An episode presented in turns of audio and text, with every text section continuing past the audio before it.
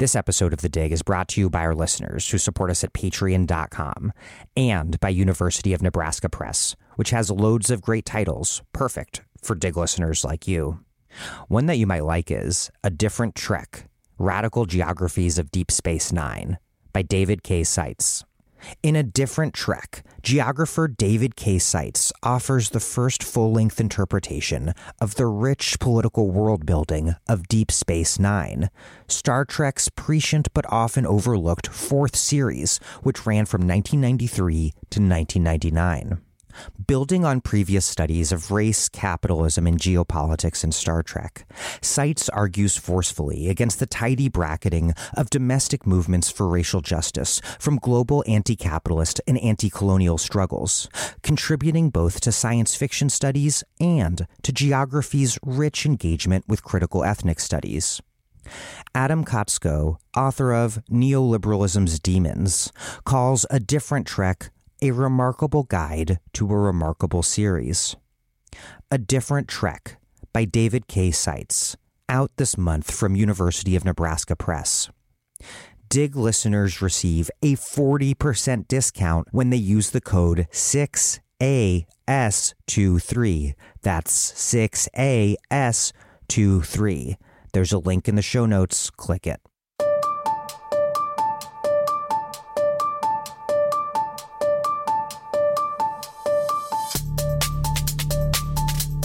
Welcome to The Dig, a podcast from Jacobin Magazine. My name is Daniel Denvir, and I'm broadcasting from Providence, Rhode Island. A specter is haunting today's podcast. It is, of course, the specter of the Communist Manifesto, which I'm discussing with China Mieville. Mieville writes that many critiques of the manifesto, and of communism generally, are caught up in what Mark Fisher called capitalist realism, the bedrock ideological premise that we simply cannot move beyond the system that we live under. It's true. Capitalism has proven remarkably resilient, and Marx and Engels did believe that the proletariat would put capitalism in the grave on a rather short time scale. But today, in 2023, industrial capitalism still has not been around for as long as feudalism was.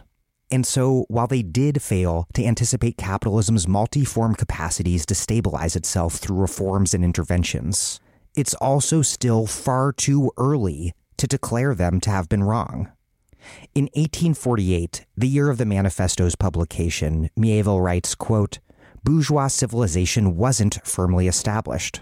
Rather than the nature of today's late capitalism, it was its earliness that was a complication for Marx and Engels, those fascinated critics.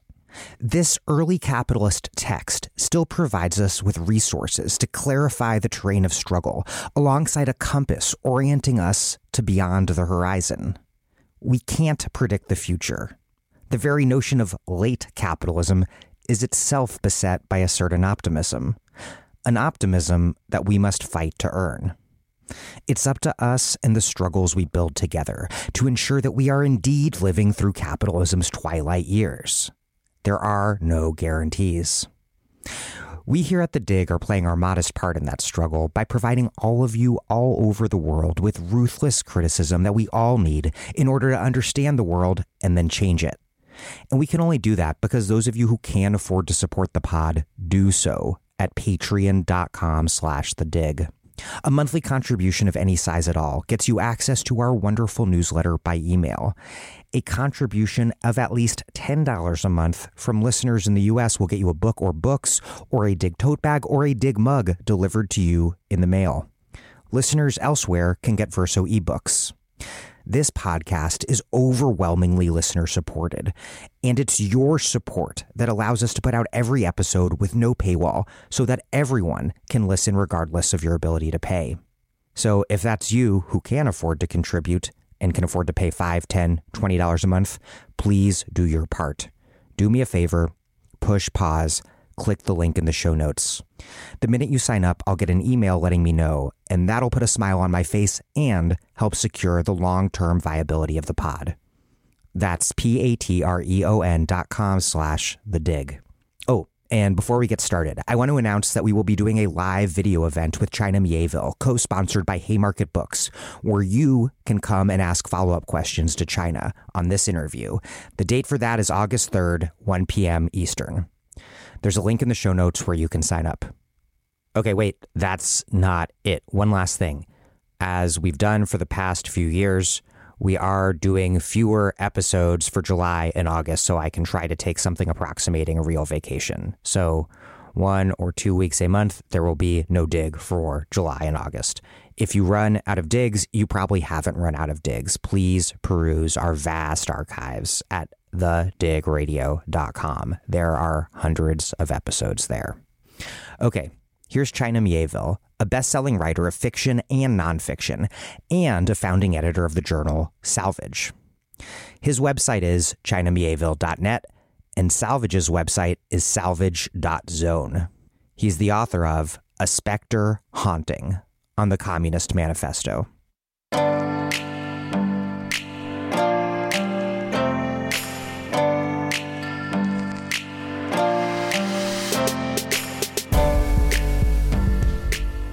China Mieville. Welcome to The Dig.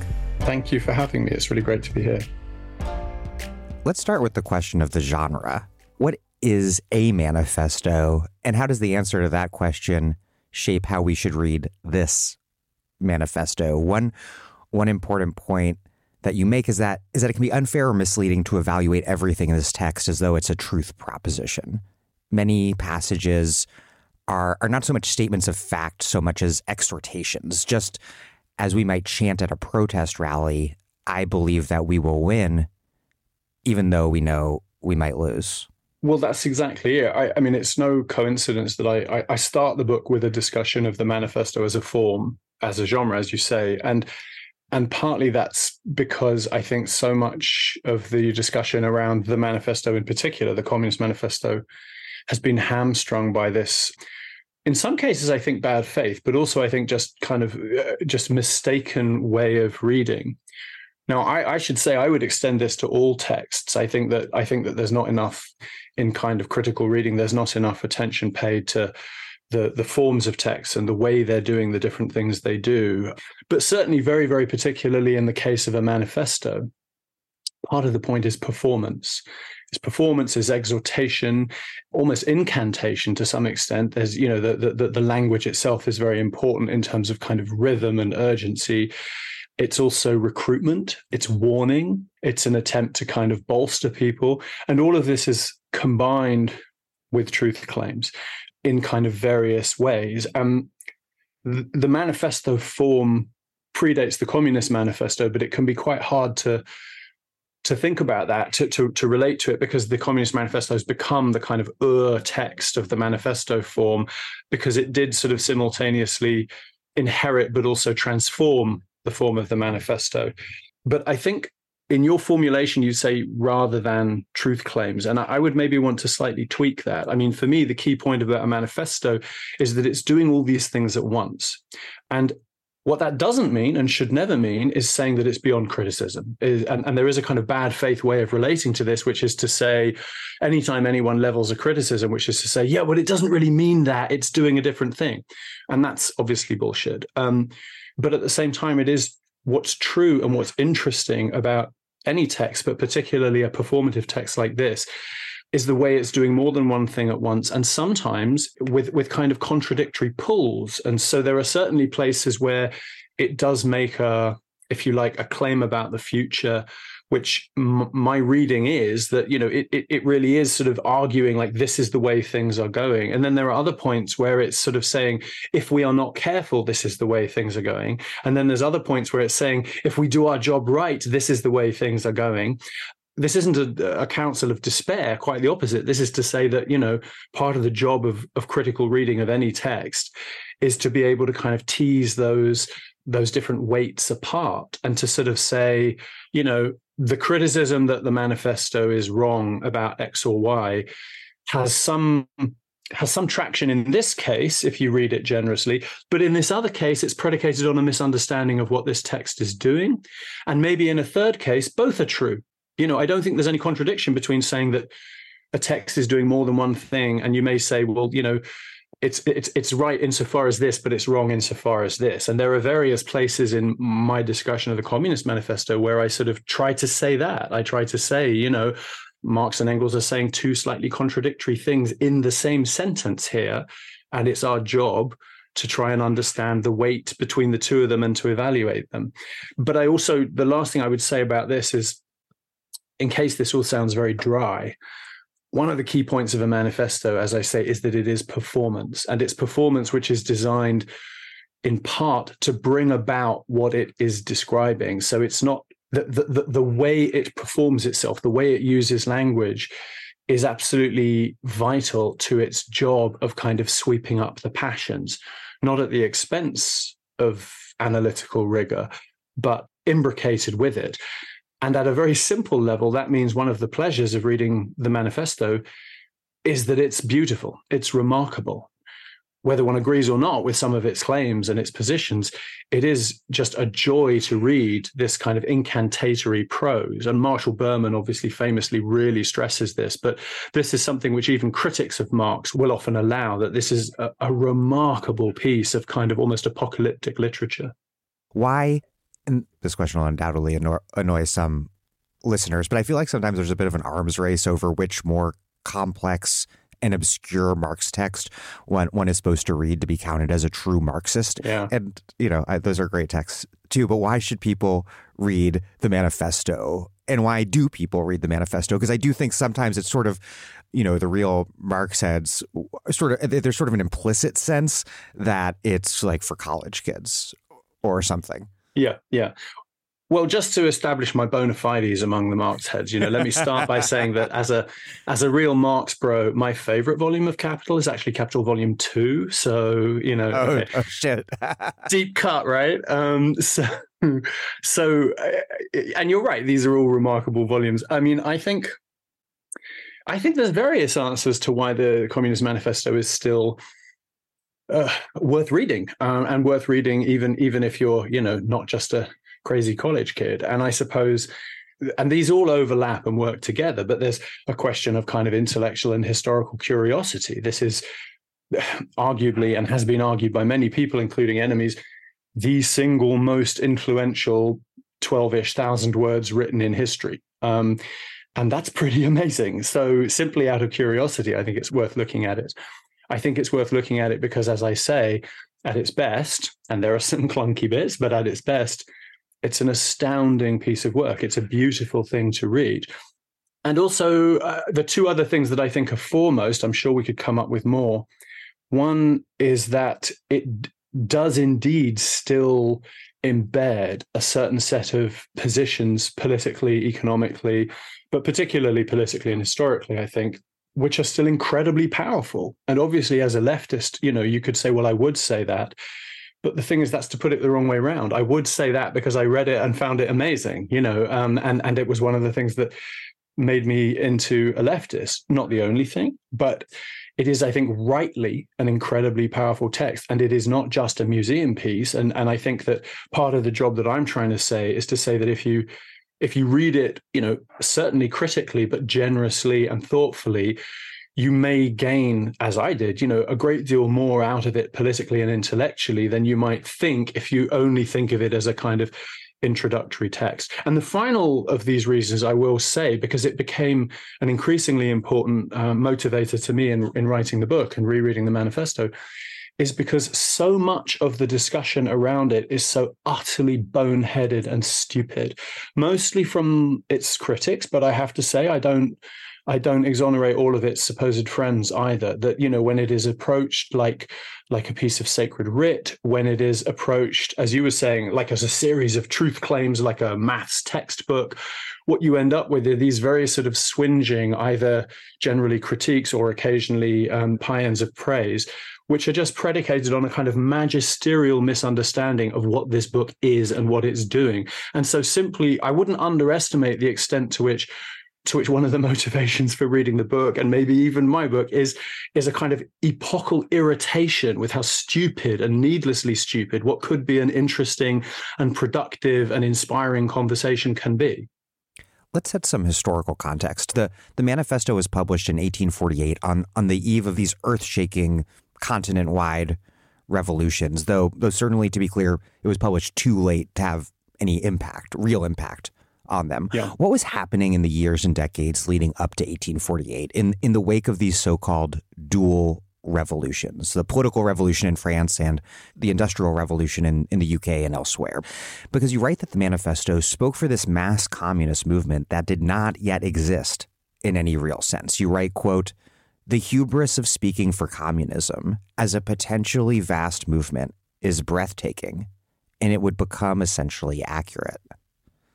Right. I mean, this this is in a way you could say the magics of a manifesto is that it brings about what it claims is the case, and there is an argument that seen from a certain lens, the Communist Manifesto helped to do that a great deal. Although I'm, you know, I'm being slightly provocative here. I wouldn't I wouldn't say that as a document only it had this immense influence. Certainly not early on. Later it did, but the context was one of, as you say. Um, the living memory of two enormous uh, and and sort of world historical revolutionary changes. One being the revolution in France, which also had you know effects around the world, and the other being the kind of more kind of um, extended process of the industrial revolution and the kind of uh, extraordinary change in relations of production in the way the economies and the most advanced economies progressed in the shape and nature of capitalism.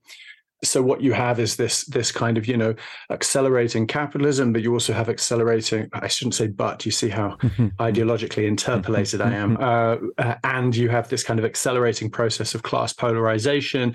Around the 1840s you have increasing immiseration of poor and working class people. I think it was sometimes called the hungry 40s and it was generally a time in which not only people on the left, plenty of perspicacious um, bourgeois and liberal figures were saying very explicitly, you know, we are on the verge of a revolution. We are on the verge of a of, of, of a political catastrophe, as they would see it, or you know, immense upheaval. Um, that this this cannot stand. And in that context, you have you've got the kind of larger working, kind of mass working class movements like the Chartists, most famously probably in England. But then within those, you have a kind of far left fringe who are developing ideas from you know in various combinations the very radical wing of the french revolution anti-hierarchical ideas from kind of liberation oriented uh, uh, religious faiths kind of utopian dreams of, of previous eras of socialists and so on. And at the time of writing as engels would later make clear this kind of far left cluster called themselves communist as opposed to socialist, that socialists were essentially the kind of uh, left wing of the kind of liberal uh, middle classes, whereas the hard left of the working classes called themselves communists. Now, this distinction became much less important quite quickly afterwards. So, quite late, later, you see Marx and Engels fairly happy to call themselves either, depending on context. But at the time of the manifesto, this was very determinedly a communist manifesto, as opposed to any other kind of reformist or, or critical position.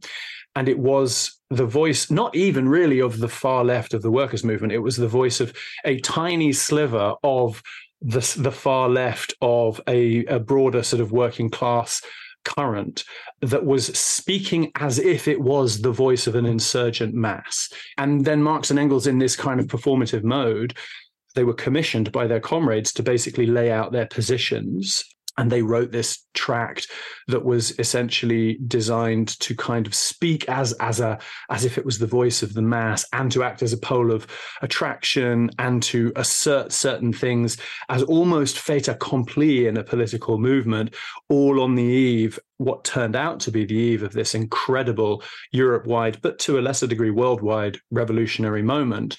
And uh, you know in terms of the impact that it could have had one of the kind of it's kind of bleakly amusing, which is that Marx always had a he was dreadful with deadlines and as you say, this book appeared too late to really impact 1848 at all. By the time it came out, the, the, the crest was already on a downward a downward trajectory.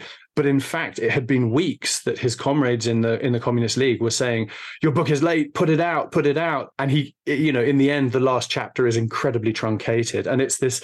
There's something quite poignant and amazing about the fact that, you know, so committed an activist as Marx because it was he who did the kind of the last draft, if you like. Even the actually existing fact of an actual revolution around him in the world could not quite bring him to really f- meet his deadlines with a book that could have been designed to speak to this revolution happening at that moment. And this is the point at which one says something wryly about how all writers can identify with this. it it is it's the manifesto of the Communist Party, but yeah. we should note that there that party here does not refer to a modern political party. There were there were not modern mass political parties as we would come to understand them at the time, and certainly no communist parties. It was a moment when when communist and radical politics tended to, to take place in, in small clandestine societies, the sort of entity inspired by Blanqui or Babeuf, rather than, than these open, public, democratic mass organizations. What what then did they mean by party? Yeah, I mean that's exactly right, and I, I, I think it's one of the points where one can misunderstand if one doesn't have a little bit of historical context. Um, I mean, essentially, what it's doing is kind of saying the the social force, the organized political force, uh, the sort of self-conscious grouping, the current, and it wasn't too long before the word came to mean something much more like political parties as we would now understand them, to the point that my own suspicion is that there are already threads of that within within the word as it's used. So, if you like, it was making two different tendentious claims, which I, I, would think of as wages against the future. One was that it was saying, you know, this is the voice and the position of this grouping of working class activists that is powerful and meaningful enough in the world to consider itself a party in inverted commas in that earlier sense, i.e., you know, an actual political social force which was not the case at the time, but that was more of a kind of um, a sort of urgent aspiration. And then I think there are also the sort of the germ seeds, if you like, of a of a slightly more modern iteration that kind of folds out from that, which is a kind of organized an organized grouping, but that's a little bit more distant at this point. My own feeling is that it's both is that there's a degree of cheekiness to it. Um, that that Marx and Engels they're trying to create facts on the ground by making these claims. These are two writers who are who are very good at deploying swagger.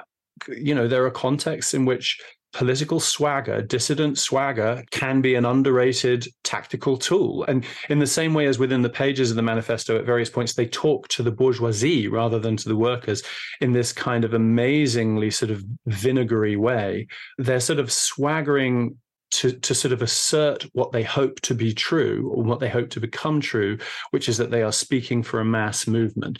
And last point on this, it's worth bearing in mind that they had just essentially won a political battle within the Communist League about its direction, and they had moved it in a much more, in a sense, a, a less kind of quasi religious moralist mode into something more akin to what we would now think of as kind of you know marxist socialism moving away from sort of like you know we must do this because of the brotherhood of man as they would have said uh, and more to do with you know historical dynamics and tendencies of, of economics and politics and so i think declaring this the manifesto of the communist party is also a kind of rolling over of that in a way kind of flushed from the success of having kind of won over this position, this group to their position. In a way, they're kind of trying to do that with this document on more of a mass scale.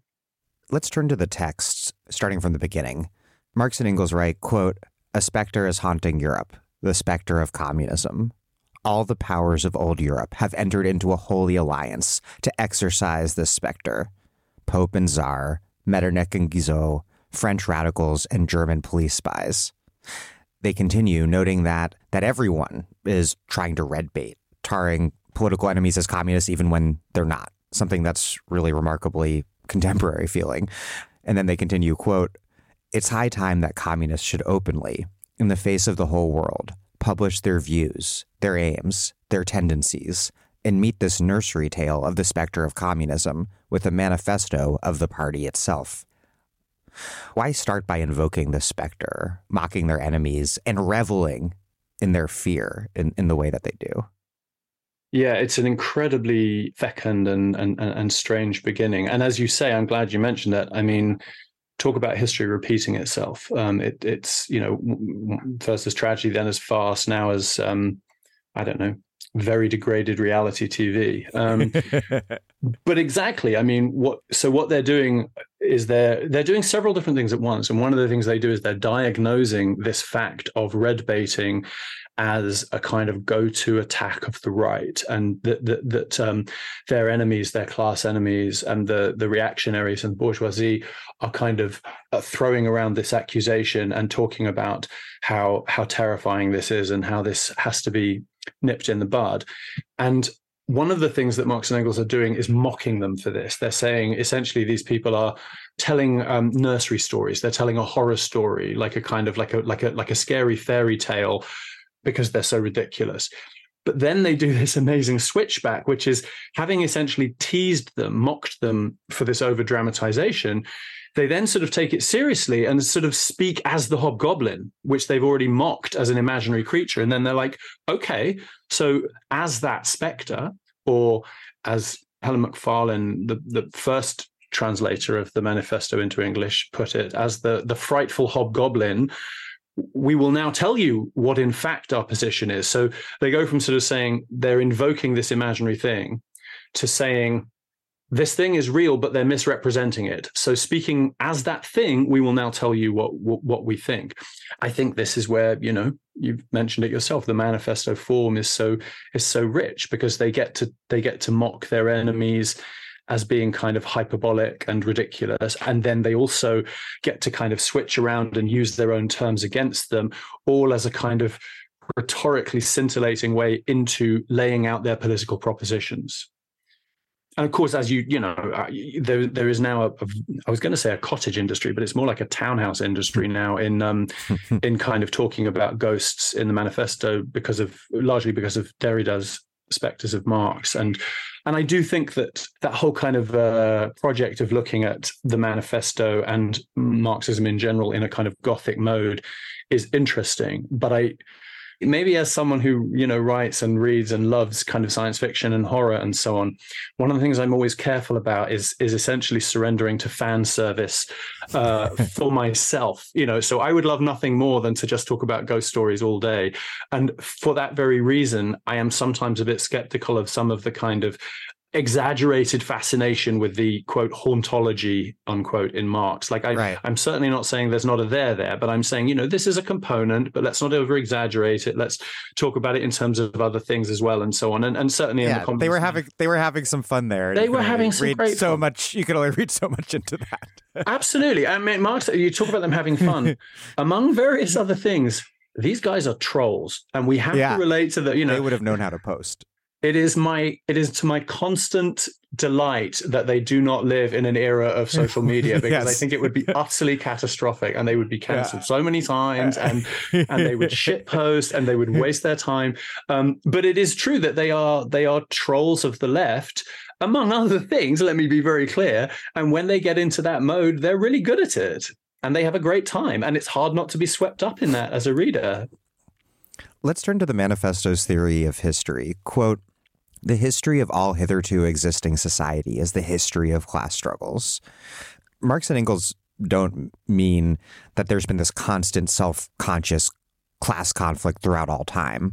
What then do they mean? And why why is it so important for them to state this theory of history, to lay it out right at the beginning?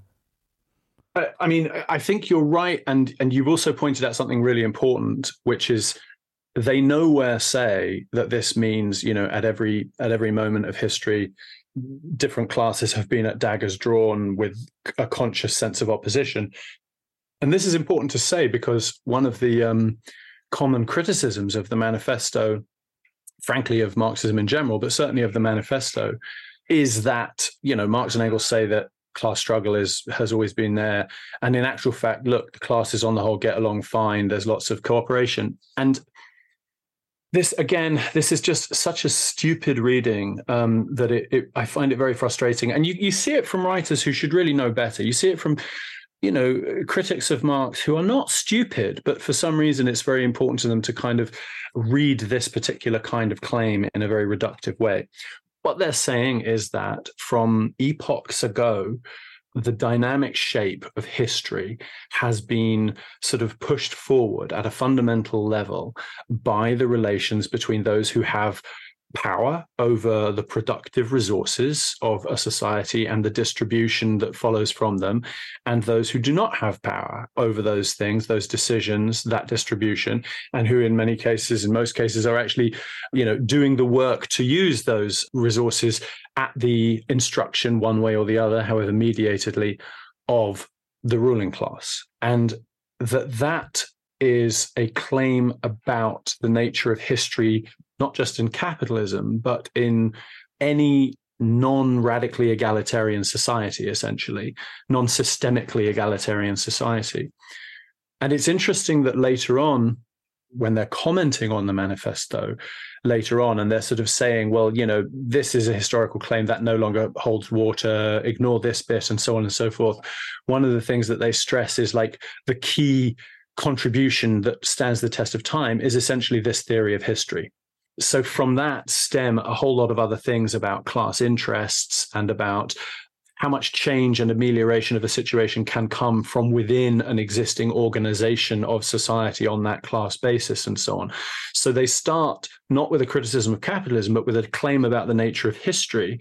And then they talk about the specific shape that that, um, that historical tendency is taking under capitalism. And they specifically zero in on how that sort of class conflict motor of history pushes these more epical shifts from from one mode of production to another and specifically how feudalism transitioned to capitalism. Quote, the feudal organization of agriculture and manufacturing industry, the feudal relations of property became no longer compatible with the already developed productive forces. They became so many fetters. They had to be burst asunder they were burst asunder. What's this contradiction between, I guess, the, the relations of property and the organization of production that they're identifying as causing this shift? And then where would Marx and Engels have fit into into contemporary debates over the transition to capitalism? This is such a vast question. Uh, you know, whether or not one can, as a Marxist or indeed in, in any other way, talk meaningfully and usefully about a mode of production um, and and the relationship between that and and and political upheaval and revolution. And it's important to say, I should say, that within the context of the manifesto, which is which is a very short, very polemical, very um, performative document, I think it would be unfair and unrealistic to say that they kind of lay out a systematic theory of this here.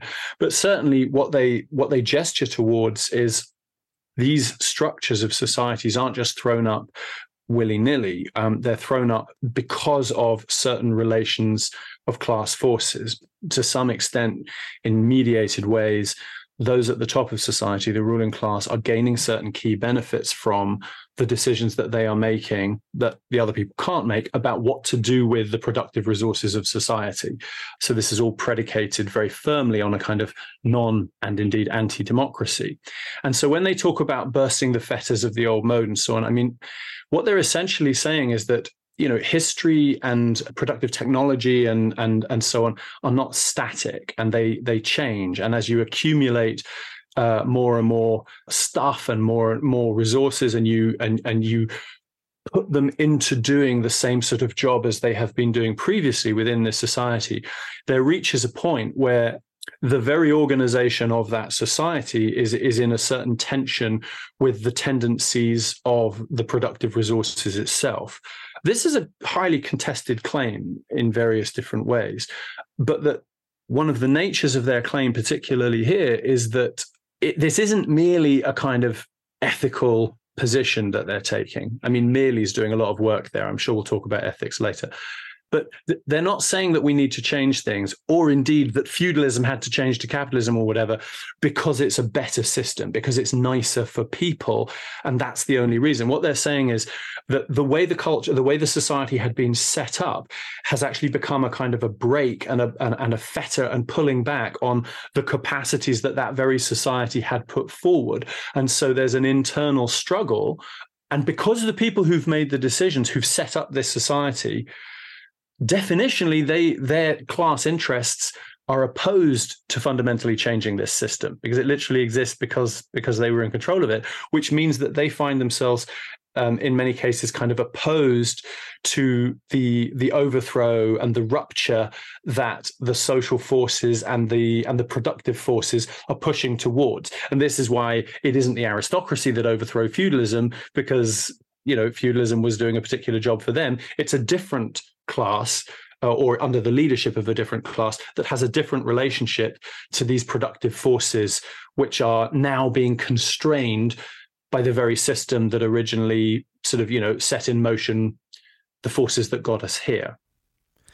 You know that the the manifesto is remarkably full of praise for the bourgeoisie, given that it is, after all, a, a communist and thus anti-bourgeois manifesto. They write, quote, the bourgeoisie, historically, has played a most revolutionary part. It has accomplished wonders far surpassing Egyptian pyramids, Roman aqueducts, and Gothic cathedrals. It has conducted expeditions that put in the shade all former exoduses of nations and crusades. The bourgeoisie cannot exist without constantly revolutionizing the instruments of production, and thereby the relations of production, and with them the whole relations of society all fixed, fast frozen relations, with their train of ancient and venerable prejudices and opinions, are swept away. All new formed ones become antiquated before they can ossify. All that is solid melts into air. All that is holy is profaned. And man is at last compelled to face with sober senses his real conditions of life and his relations with his kind. These are really, I, I think, probably the most evocative and powerful passages in the whole manifesto. Is this praise essentially for capitalism's economic dynamism, the these productive forces that the bourgeoisie has unleashed, forces that at present immiserate, but under communism would liberate? Marx and Engels mock and threaten the bourgeoisie, but they're also just so in awe of them it's a really excellent way of posing the question. And the passage you read is, you know, as you say, probably not just the most evocative, but to my money, the most beautiful and the most well known passage in the manifesto. And it is fairly frequently observed that when people first read the manifesto if they don't know much about it one of the one of the most extraordinary things about it is how fulsomely and repeatedly marx and engels praise the bourgeoisie and have this kind of almost religious awe of um, of its achievements. As you know, you know, you know if you if you've read my book, I mean, this is something I wrestle with because I I don't I don't mean like you know I mean I, I I'm torn. I'm torn about this because I think broadly speaking, you are right that this is about you know this is a, a about a kind of an almost ecstatic amazement at the achievements of what you could loosely call capitalist society. And you know remembering the milieu in which these guys were growing up and the living memory of the early industrial revolution and the changes that had been wrought and so on. I mean you really are talking about you know absolutely planet shaking changes. And i think to some extent they are just they are they are focusing on that and relating to that. And i think it goes a little deeper as well. I mean, I think they're also they're, they're kind of both exhilarated and sort of discombobulated by this sense of rush and this sense something that I I would talk about as a as a way of experiencing capitalist civilization. This that, that when they invoke this pell mell sense of rush, and they do see this as both liberating and also atomizing, and they're pretty clear about that. Now, all of that said, it is also my contention that there are certainly places within the manifesto where they do tie this into, if you like, an unearned appreciation for the bourgeoisie itself as a, as a class and as a group of people.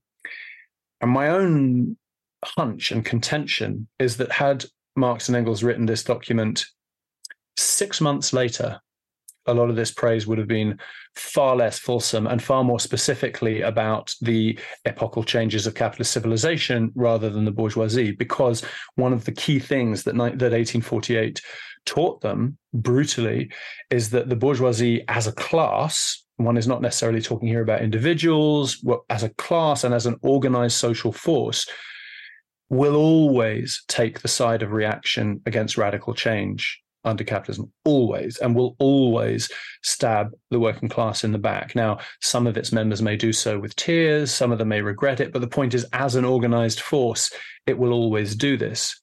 And I think Marx and Engels had this notion that, like, what they wanted was the bourgeoisie to to be kind of Promethean heroes and usher in a truly liberal democracy that would allow more space for the kind of uh, uh, the radical left and and the working class movement. And what they learned was that this wouldn't happen. This won't happen. And so there's a paradox, which is that this seminal document of communism is actually the last gasp of an excessive optimism and admiration for the bourgeoisie as a class. Now, I would probably go further and say that although I love the the terminology and the and and, and the the way of writing, even as a kind of even as a relationship to capitalist civilization in a broader sense, while it's very powerful in terms of diagnosing the lived experience of living under under capitalism, particularly kind of early capitalism, I think it does underplay, if you like, the other side of things. And and you know, uh, they didn't talk very much in these early stages, not enough and not systemically enough about imperialism and about sort of the extractive nature. I mean, they certainly talk about it. It's a it's a it's a complete it it's a canard to say they don't, but I do think it's fair to say that in certain respects it's not integrated into their theory as well as it would come to be and as well as one might like it to be. But particularly when one's talking about the bourgeoisie as a class, I think there's almost something tragic to me as an admirer of Marx and Engels reading this document, because what you're reading is the words of two people who are about to get their hearts broken. They write that a key feature of capitalism is that, quote, what the bourgeoisie produces, above all, are its own gravediggers. Its fall and the victory of the proletariat are equally inevitable. And I, I think what's key here is that they emphasize that it will be the self activity of the proletariat, of the oppressed, as it comes into, into collective consciousness of its position and historical role. It will be that force that overthrows the capitalist mode of production. And, and this is a major distinction they draw against other currents of, of socialism. And th- there are obviously questions to ask here about this presumed inevitability, big questions. But but I think what's more interesting maybe is is that Marx and Engels see it as so critical to identify the proletariat as not only the beneficiaries of the coming communist revolution, but also as necessarily its protagonists. What do you make of that? Why why is it the self activity of the proletariat that's so that's so key for them? It's important to say, having stressed how much they're full of praise for the bourgeoisie, that they're also full of, you know, they're full of piss and vinegar about them, and they're they're hardly you know un, unremitting fans. But as you say, their vision of change is predicated on the self activity of the working class, and I would say that this. They, they do allow, by the way, related to this, they do allow in the manifesto in a way that I don't recall them doing in any other document that like individual members of the bourgeoisie or other classes may come over to may come to see the necessity of you know working class revolution. It's a little autobiographical for Engels there. Oh my God, so much. Yeah, the the anxiety of class position is is is really obvious. I mean, they only do that as an aside, and I think you're right that they are they are doing this partly out of a kind of sense of nervousness about their own self. Not nervousness exactly, but a sense of their own position. But I think it's an interesting aside because it does stress that what we're talking about here are organized currents. And so, on the one hand, there's like a negative and a positive. And the negative is that the, the bourgeoisie, as the ruling class, as an organized current, or even a disorganized but class united current, cannot overthrow capitalism, cannot even ameliorate it beyond certain very, very limited forms, because they are a class defined by their exploitive relationship to another class within this system, which is uh, the system that, among other things, replicates their class power. So there is a sort of negative sense, which is, you know, you're on a hiding to nothing if you say that the way that you want to change society is to basically appeal to the better nature of the bourgeoisie because the system doesn't give a damn about their better nature. The system is predicated on a certain way of arranging resources and resource management. And to fundamentally change that would be to fundamentally kind of eradicate the fact of a bourgeoisie at all. So it, it's just a logical fallacy from them. And then in terms of the, the focus on the on the workers' self activity, this has nothing to do with saying that this is because workers are or the working class, I should say, are are, are better people. It has nothing to do with saying, you know, democracy would be nice or anything like this. What it's about saying is that if you see the ills of society as as basically kind of most of them as kind of concomitant on this way of organizing production for profit rather than for human need and for profit that is in the control of a of a certain small group then there's a there's a certain sort of definitional way which is to move beyond that to a society which turns these resources to human need rather than profit. That sense of being organized at a grassroots level, where the production and the distribution are, are decided by the very people who are doing it, that's not a nice to have. That's literally definitional to where you are going.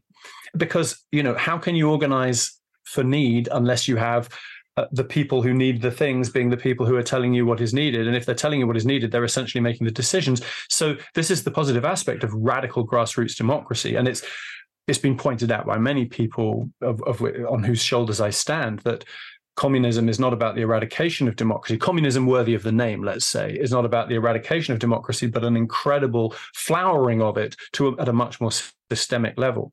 And I think that's important because well, for various reasons, but one of them is that there are currents of leftism, some very well intentioned, some completely sincere, which essentially have this notion that what you can do is you can kind of with a with a small minority or with a, a, a well thinking but small radical group you can kind of organize society such that you've moved beyond capitalism and uh, and towards something that you can call communism worthy of the name. Now, we can debate what kind of societies you can create like that. Okay, but let's shelve that for the moment. But within the model of the manifesto, what that cannot be is communism, definitionally. And this is where my variably comradely argument with certain traditions of you know socialism from above or, or, or, non-socialism from below would would stem. That this isn't just about a kind of left populist rah-rah. It's about a rigorous relationship to an organized mode of production and society called communism and how it has to be to be itself. Does that make sense? Yeah entirely. It's not just an ethical principle but it is that too. Yeah. Whatever marx and engels may have thought. Right they describe how, how capitalism remakes class relations and really makes class. Quote, Our epic, the epic of the bourgeoisie, possesses this distinct feature.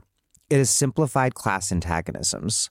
Society as a whole is more and more splitting up into two great hostile camps, into two great classes directly facing each other bourgeoisie and proletariat. And they, they suggest perhaps, though I think, you know, you uh, unpack this a bit, that, that other classes gradually disappear or at least become less relevant. And this was a moment I think it's important to emphasize that the vast majority of even Europe's population remained rural, let alone the, the rest of the world. What did they see taking shape at the time? And and to what extent were they right? Could they foresee, for example, the rise of all these sorts of intermediary class forces, such as professionals and managers, in, in the 20th century or the the progressive differentiation of the proletariat by gender, race, nationality, yeah, educational and immigration status, housing, and you know so many different factors. Because I think a key lesson from the 19th and early 20th century seems to be that industrialization alone does not make for the entirety of class formation. It requires politics and organizations too. Is there a a more dialectical way to make sense of Marx and Engels' analysis of class formation here that points to the ways that the working classes is both made and unmade in all these various ways, perhaps more contingent ways over time? These passages are one of the ways in which uh, some critics criticize the manifesto that that claim about you know the two great classes is fairly regularly interpreted as saying that um, as you to, towards which you gesture that you know the other classes will disappear as generally stated this is a bullshit criticism that is not supported by the text. And again, most of those who level it should really know better. It is it is it's very lazy reading at best because the fact is within the text itself, it also talks about other classes. It also talks about other classes and people thrown into different class positions and so on. It talks about the petty bourgeoisie and so on and so forth. So nowhere in the text do Marx and Engels either say or, in my opinion, mean that what you're doing is you're eradicating all the intermediary classes, all the other classes, and what you end up with under, quote, pure capitalism, which is a chimera, is just the bourgeoisie and the proletarians. They don't say it, they don't think it, they don't mean it. What they are getting at I think fairly clearly is that these are, if you like, increasingly powerful centers of gravity and that therefore all the other activity that takes place within a society, including class activity, including class activity of other classes, will increasingly be determined by the wrangling of these two gravitational forces. And so if you are a member of the petty bourgeoisie or you are, you know, a kind of surviving aristocrat or you whatever whatever, what you can do, what you choose to do, your field of operations and the pulls on you are going to be increasingly defined by what is a much more fundamental systemic dynamic within this society, which is that pole of opposition.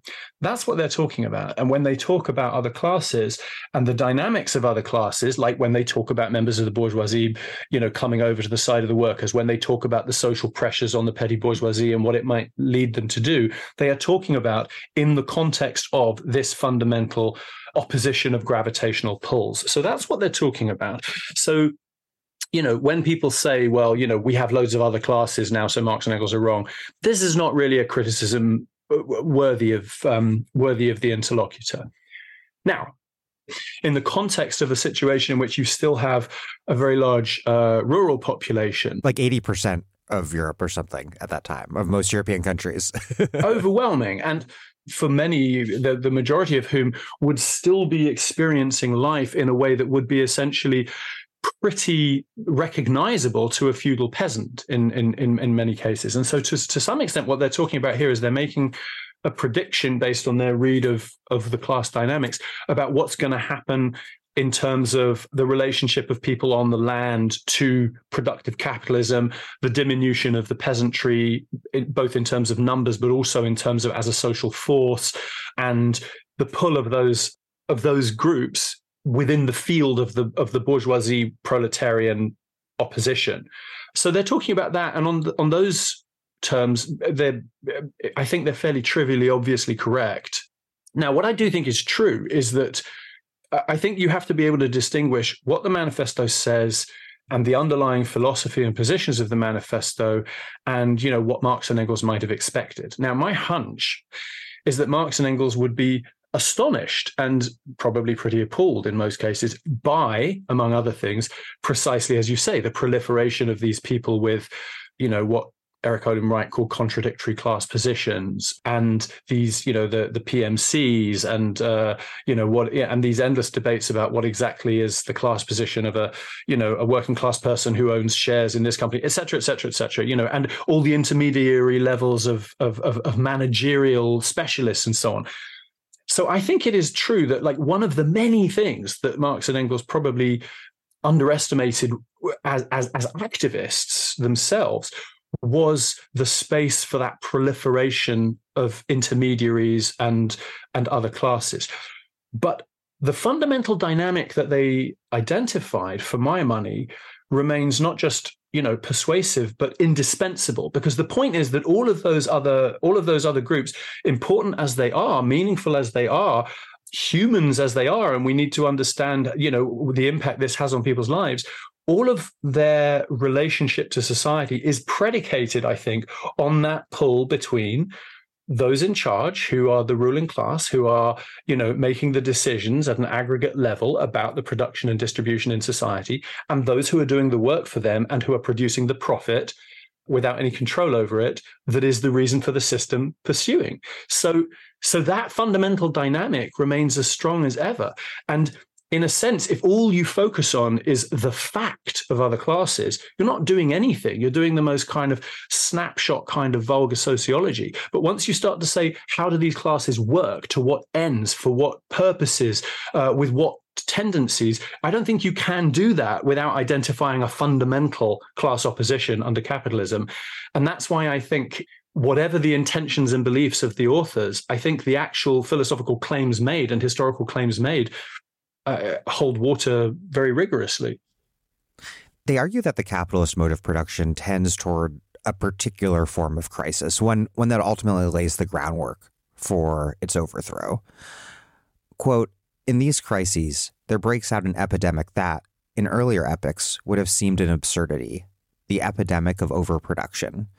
These these crises are are then provisionally resolved, quote, on the one hand by enforced destruction of a mass of productive forces, on the other by the conquest of new markets and by the more thorough exploitation of the old ones.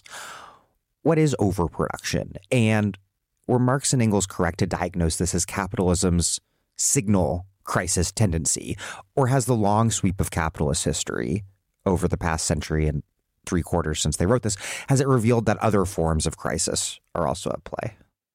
Yeah. What they are trying to identify is tendencies and tendencies over the longue durée. So to merely point at something that doesn't fit this model and say this exists, therefore they're wrong, would be silly. You've got to look at a kind of at an aggregate level. It's also important, I think, to caveat that the economic theories embedded in the manifesto are probably the least developed of the things that it does. So there certainly are economic positions and theories in the manifesto but a i think they need more teasing apart and and they they can more fruitfully be built up with other things that they said elsewhere to get a full picture than the question of history the question of politics. And b this is also some of the areas in which i think one can one can relatively uncontroversially, even from within the left, say, okay, well, they were wrong about this. For example, famously, they talk about the absolute immiseration of the worker, the idea that things are just going to get worse and worse on an absolute level, which even they themselves disputed later. And which I would stress as an aside they dispute within their own text of the manifesto, although they don't fully seem to realize they're doing it. And this, I mention this because, again, this is where sometimes, as with any text, we need to be able to deploy the text against itself and identify the fundamental philosophies within it.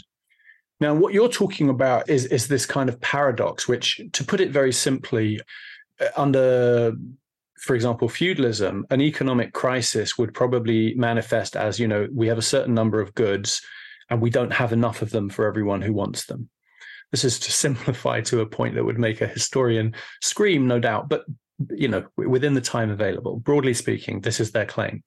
Under capitalism, what you have rather is too many goods to make a viable profit on of a certain type, a crisis of overproduction. And as this economic theory gets fleshed out, you also end up with kind of related inextricable problems such as you know too many goods uh, an overproduction of goods that people need but that they can't buy because they don't have enough money. And i think funnily enough once you start thinking of it like that it feels much less paradoxical because that is a situation we see all around us every day. Because we live in a in an unbelievably debased reality it is one of the most common things in the world for people to die of hunger in you know markets where there is a grain surplus because they don't have enough money. So in a sense there's a combination of two of, of, two phenomena i should say. The reason that things are produced under capitalism is not because they're needed it's because they make a profit. Now if no one needed any of them they would never make a profit. So this isn't saying that they're random but it is saying if it's more profitable to make you know torture instruments than to make uh, baby formula, then the logic of capitalism is to make as many torture instruments as possible, irrespective of what the individual capitalists think. They may, some of them may decry this situation, but the logic of the system is profit maximization. And that means that you will get more torture instruments than baby formula. And then you will reach a point where there are so many torture instruments that there's a glut. And even the people who enthusiastically want to torture their enemies can't afford to sweep them all up. And oh, by the way, we haven't produced enough baby formula. Okay, so so the if you like the a, a crisis of um, insufficient commodities of a particular type is always inextricable from a crisis of overproduction in another sector. And on a kind of localized level, what this also means is what you're talking about is you're never talking under capitalism about a lack of demand. What you're talking about is a lack of effective demand. And effective demand means demand backed up with the money to buy the goods. And that's why you can end up with grain ships throwing throwing their silos overboard because the price is too low to bother going to the next port at the same time as people within a day's drive of the next port are dying of starvation. And it says something about what's happened to us as human beings that this is a widely known reality and this isn't and that somehow this is still deemed to be a society that is viable yeah and this is not an insight as I, as I think you just suggested with your remark about effective demand that's unique to to marx. It's the sort of thing that that keynes was looking at as well. Yeah and every time there's an economic crisis in w- which will be manifested by people, you know, dying, you know, uh, suffering these exact situations and pilings up of surplus in some areas that are rotting, uh, which then means the collapse of other industries, which means you're then not getting production of other things, et cetera, et cetera. And one of the things that happens regular as clockwork every time there is an economic crisis is that a section of mainstream, if you like, bourgeois economics, generally liberal, but sometimes even right wing, will sort of delightfully try to scandalize its followers by saying, in fact, we can learn quite a bit here from Karl Marx. And there's this utterly tedious return to Marx that happens every few years because the crises return every few years. And, and then the you know the the the more far-sighted or perspicacious or indeed edge lord wing of mainstream economics will point out that this is hardly news. I'm Aziz Rana, and you're listening to The Dig, a great place for analysis about where we are, how we got here, and what can be done. It's my favorite podcast, and you can support it at patreon.com. This episode, like every episode of The Dig, is made possible thanks to our listeners who support us at patreon.com and is produced in partnership with Jacobin Magazine. Jacobin is an incredible publication. You've probably seen a lot of what they've published online, but they also have a beautiful print magazine. It comes out quarterly and is well over 100 pages packed with illustrations, infographics, and some of the best graphic design in the country. Dig listeners can join 70,000 Jacobin subscribers developing socialist political thought and debate for just $15 a year. $15 gets you an entire year of Jacobin in print and access to the magazine's entire back catalog. If you've never subscribed to Jacobin before, you can access this deal by going to bit.ly slash digjacobin, all lowercase. That's bit.ly slash digjacobin. There's a link in the show notes. Click it. According to the manifesto, this process of crisis and provisional resolution ultimately leads to some sort of breaking point. Quote, by paving the way for more extensive and more destructive crises, and by diminishing the means whereby crises are prevented. Did Marx and Engels fail to see how many provisional resolutions capitalism would manage to conjure up over time? Or maybe is it too soon to tell? Yeah, give it another three, four hundred years. We'll see. Um, no, I mean, I think I think they did. Um, but again, again, let's distinguish between what they thought what they said and what what they said meant. Okay, we have to be able to tease these apart. Now, I don't think it's controversial. In fact, it's been a mainstay of a lot of the socialist movement. Perhaps most famously, Trotsky said this 90 years after the manifesto that Marx and Engels would be astonished and appalled by the, the adaptability of capitalism. And if there's one thing that I think, you know, we on the left have to really, really take into our souls, it is quite how adaptable capitalism is. And I think tragically, it is eminently possible that capitalism can and will adapt itself to death, by which I mean the death of it and everyone else. You know, I don't think this is controversial. Well, it's clearly controversial, but it's mm. it's not controversial to me among me. Um, now, the manifesto itself is interestingly uh, it's it's um it's contradictory on this uh, because you know, they are often accused of being what some people call inevitabilist and basically saying that certain things will definitely happen. There is, I think, a traditional leftist defense of them, which is to say, no, they don't say that these things will definitely happen. I don't think that's I don't think that's true. I think there are certain things they did definitely say will definitely happen, which didn't happen. What's interesting, though, is that they also said within the same text they might not happen. And again, they may not have realized this, but they did. So you have, for example, repeated references to like the inevitable victory of the of, of the proletarians producing its own gravediggers the victory is inevitable etc and this is pretty clear and i think it takes quite a lot of um, gymnastics to pretend that they're not making those claims. But within the same text they then say that you know one of the outcomes of like a struggle between classes can be the mutual ruination of the contending classes. You can end up with a catastrophe in which no one comes out on top. And then I would go further and say that within their um, within their very exhortations, within the very kind of eagerness and urgency of the tenor in which they they they make their writing, there is an implicit sense that this is this is a deeply deeply important job they're desperately trying to recruit people to this and if you see it as straightforwardly inevitable why are you bothering to recruit people it, it just it just doesn't follow this isn't an attempt to exonerate them from criticism. It's to say that there's a contradiction here. And I think that everything in the manifesto, in the way they talk to their working class readers, says that they are desperate for them to get on board. And part of the reason they're desperate for them to get on board is because they're not at all sure it's all going to be okay. Even as in other parts, they clearly do think that the victory is inevitable. I, as an aside, I don't think this kind of contradiction is unique. I think you find it in loads and loads of texts. This is that, that's that's fine. That's that's part of the job of a critical reader. But I think they were, if you like, excessively optimistic about the way that once you reach a certain point at which capitalism is the property relations of capitalism are standing in the way of the productive capacities of capitalism, which for me would include the capacities culturally and spiritually and in terms of all other spheres, not merely in terms of the production of stuff. There is a sense for them that once you've reached that point, there's a certain inevitability that it's going to be overthrown.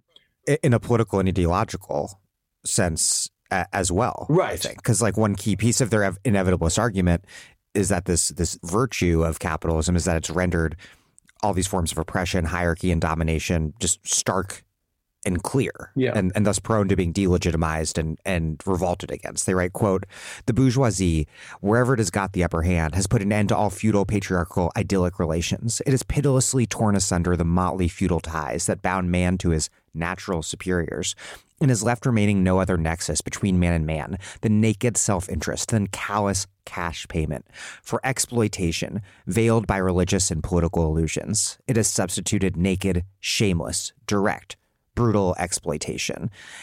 And there is, on one level, there is an aspect of capitalism that's like this, but on the other, they didn't seem to to take account of, of this coming role to be played by by new and powerful superstructures of, of the sort of ideologies that Gramsci identified, forces that would mystify and re-legitimize capitalism again and again. But perhaps they really didn't exist in that way at the time. And what they really were seeing before them was just this kind of demystifying process underway.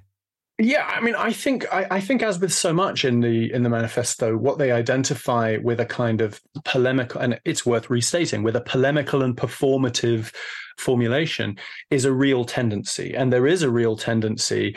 We have indeed seen at various points over history old school, certain kinds of patriarchal, traditional um, authorities overthrown by the cash nexus. And even within societies or places where they aren't, which in other words is everywhere in the world um, in various ways there are there are times and contexts in which that becomes much clearer uh, and and and the sort of if you like the primacy of the cash nexus will assert itself in many cases. But what they don't i think do is integrate the extent to which um, the tenacity of, of, some of these either pre-existing or different tendencies of differentiation and b and i think this is crucial the way they intersect with the dynamics and the class dynamics and the power dynamics within capitalism. In some cases, this is entirely cynical and conscious, as in the deployment of, uh, of, of racism, for example, by ruling classes as a way to keep workers on side in certain contexts. But it's also perfectly possible that some of the people kind of that, you know this doesn't have to be a kind of cynical decision. These can be completely maybe not good faith but sincere beliefs but that are nonetheless able to sustain themselves because they are operating within a certain kind of ideological niche within capitalism with its underlying gravitational pulls. And so what they see as capitalism's almost like its its capacity to act like historical and social bleach and just kind of efface everything is actually more like a kind of reagent. And it has a fundamental dynamic um, and that dynamic is is always there but that some of these other dynamics will continue to operate but in new ways on that fundamental dynamic. And i do think they underestimate this. I don't to any extent think that this is something that can't be brought within the purview of their system and within and within the purview that the manifesto lays out. But I do think it's it's it's fair to say that they have a, a much too one-sided vision of capitalism as a as, as a kind of flattening. The one thing I would say, um, and I'm not trying to pick any fights here, but what you say about the new ideological, newer ideological apparatuses and so on, and you mentioned Gramsci. Now, I 100% agree with that. And I think that it is important to say that, um, you know, one of the things they underestimated, I think, is the power of ideology and the power of the ideological apparatuses. And in the eras of mass media and social media and so on, these take on very dramatic new forms. And, and I, I think that is a really, really key thing here. There is also an interesting discussion to be had here at a much wider historical level, which isn't capitalist specific necessarily, which is why do certain of these ideological things work in the ways they do? Why do they work on human beings? Now, I don't get my knickers in a twist about this. I don't think this is a, a crisis that we need to like, you know, give up all hope about. But when people sort of say, for example, well, you know, the mass media, uh, you know, the right wing media, you know, whip up demonization of immigrants, okay, or trans people or whatever. Now, clearly, yes, they do. It's true. It doesn't follow automatically like why would that work? Why does it work? And of course there are loads of people out there doing incredibly good work to, to to, sort of pick apart the chains of logic and the chains of political antagonism and the chains of interest and so on that mean why these individual things work in these particular circumstances. But i do still think sometimes there's a kind of there's a kind of uh, an, an, an unanswered question about the way human beings relate in certain fundamental ways. So, you know, when you look back to was it in Byzantium where they had the chariot races of blue and Greens? I always forget which city it was. Um, I think it was in Byzantium. Sounds plausible. yeah, I mean, loads of people are screaming at the radio right now, or their their, their, their, their, podcast at right now. But you know, long, long pre-capitalism, like you know, hundreds, thousands of years ago, and you've got like these kind of competitive chariot races with various teams identified by colors, and these became, you know, dynamics that led to like riots and deaths and people killing each other because of their you know it's kind of like a sort of proto football hooliganism thing you know right now again there, there, there is a certain right wing argument which says, well, that happened, therefore socialism won't work. I am not that guy, and I'm not saying that. What I am saying is, you know, it is surely of interest about you know the nature of of of, of humanity that these semi-autonomously thrown up uh, situations can lead to this kind of violent agonism you know within and against different groups and so on.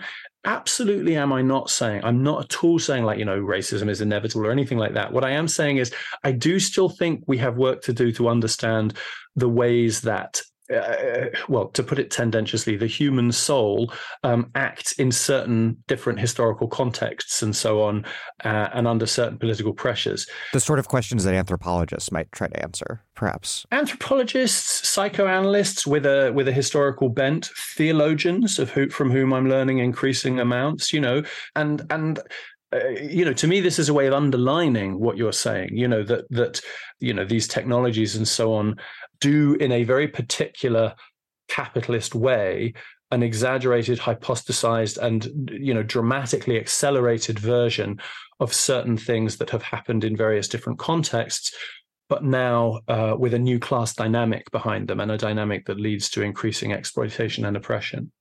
Along those lines, Marx and Engels write, quote, differences of age and sex have no longer any distinctive social validity for the working class. All are instruments of labor, more or less expensive to use, according to their age and sex. Speaking of reading the text against itself, those two sentences side by side have, I think, an incredibly productive tension. And they don't address race here, though it is addressed in other works. But does this analysis point to something important about the, the way that classes lived under capitalism, where where in terms of sex or race or other social forms, in that these forms of difference are under capitalism simultaneously flattened into a money relation, like a worker a labor widget, and also, at least implicitly here, this is where the tension comes in, intensified. The difference is intensified through that very same flattening process. Uh, yes, I think that's beautifully put. And I think you're 100% right. I mean, it's one of the most remarkable sections. And it is not true to say, as some people would say, that like race and gender, for example, are lacunae which are just not addressed in the manifesto. Flatly false. What is true is that the observations are not systemically integrated into the theory that is being developed. Um, and that's a shame because not because it would have proved the theory wrong, but because I think it would have enriched the theory that is laid out in incomplete form. And this is the difference between the kind of add and stir model, you know, add gender and stir to class politics and class analysis and, hmm. you know, and, and a more constitutive and systematic model. So that this isn't a question of adding gender to class. It is, as I try and say in the book, it's a question of gender and class, and not just because you're saying, according to some kind of obligatory checklist of graduate school, well, you know, I have to mention the following axes of oppression, but because some of these axes of oppression are, you know, literally systemically having an impact on the fundamental dynamics at play and how they are experienced and how they replicate themselves. You know so, so, as you say as you say you know in in the case of gender you have them saying capitalism sort of eradicates differences of gender and then mentioning that like different workers get paid differently depending on their gender. And what workers get paid is a key constituent of their entire theory, the labor theory of value that they later, which is kind of present in nascent form, but then gets developed later on in other works. And so if you're saying that this is, you know, that gender is part of this, then what you're actually saying is not only, well, gender and race and other axes of oppression can be, uh, you know, what's the quote, uh, the modalities by which classes lived, which they are also, but they are constitutive of all of those categories, such as surplus value, at the level of the systemic replication of the system itself. So it's not just a question of saying, well, we're going to integrate these things because they give us a more nuanced understanding of the way people live in class society and experience class society. And there's nothing wrong with that. That's an important thing to do. But it's not only that, it's also about saying, and beyond that, it's going to give us a more rigorous and a better understanding of the way that class society works and replicates itself and makes it profit and distributes its profit. And this is what, you know, one of the one of the things that's very frustrating sometimes about the, you know, the debates on the left between, you know, to use grossly you know unhelpful forms that you know kind of class first i've got scare quotes up for the listeners you know class first marxism versus intersectional marxism is that i think sometimes if you allow that these modalities are in fact experience, you can sort of say, well, sure, but I'm not talking about experience. I'm talking about the fundamental dynamics of capitalism itself. And this other stuff is for kind of sociology or psychology or whatever. But I'm talking about, you know, I'm interested in Marx. The laws of motion. right the point is, if you if you approach this without the add and stir model, if you actually approach it the way, to be clear, as you pointed out, it is indicated within the Communist Manifesto itself. Those laws of motion on which you peg such, you know, Marx Bro credentials are indeed raced and gendered as part of being class. And that's the point about a nuanced understanding of class. It's not just that you're like, you're not just adding things, you're understanding class and class society better, including those laws of motion, I would say. Yeah, it's simultaneously about the social and economic reality of capitalism, and it turns out they're inextricable because the ideological alibi for capitalism, race, sex, gender, whatever, nationality, it also fundamentally structures capitalism in an econo- as an economic system. And as capitalism does with so many things, what it does is it either creates or in, in a lot of cases sort of inherits a set of uh, oppressions or whatever. And then even if on a surface experience level, it leaves them almost exactly the same, which it rarely does, but even if it does, by virtue of doing that in a different systemic context, it's doing a fundamentally different systemic thing. The replication of the same in a new context is not the same. People who haven't uh, read the manifesto or perhaps who haven't read it since their youth, might be surprised by how much is dedicated to the question of the family. Quote, the bourgeoisie has torn away from the family its sentimental veil and has reduced the family relation to a mere money relation. End quote. Abolition of the family. Even the most radical flare up at this infamous proposal of the communists. On what foundation is the present family, the bourgeois family, based? On capital, on private gain.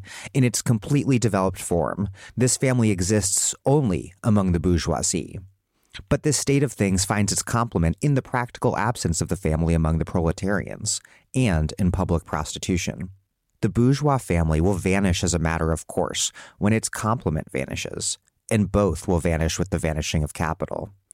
What's being argued here because they write that the proletarianization of, of working class women and children means that that no such hallowed family form exists among the working class. They they do not see the bourgeois family as something to be emulated and and universalized as some sort of like trad normie socialists might might might believe. Indeed, they, they assert that it, the family, the bourgeois family, will be will be abolished alongside capitalism.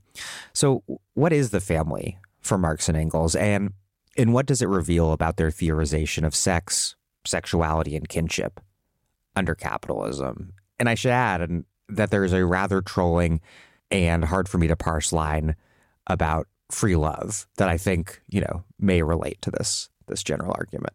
I mean, uh, like there is it's very difficult to tell the extent to which they really mean this. Like one of the things they mean and I think this is perfectly true and reasonable is what they're saying with that is they're saying capitalism doesn't give you any space to breathe. Capitalism doesn't give you any space to to love each other in the way that you deserve to be loved and the way you deserve to love. It you know it, it you know everyone who has got up on a monday morning and wants to spend the day with their kids or their partner uh, or their partners or whatever and is like i got to go to fucking work. Like at one level this is what they're saying. Now honestly i think that the i think that the distinction between the bourgeois family and the and the working class family here is exaggerated partly for kind of polemical effect.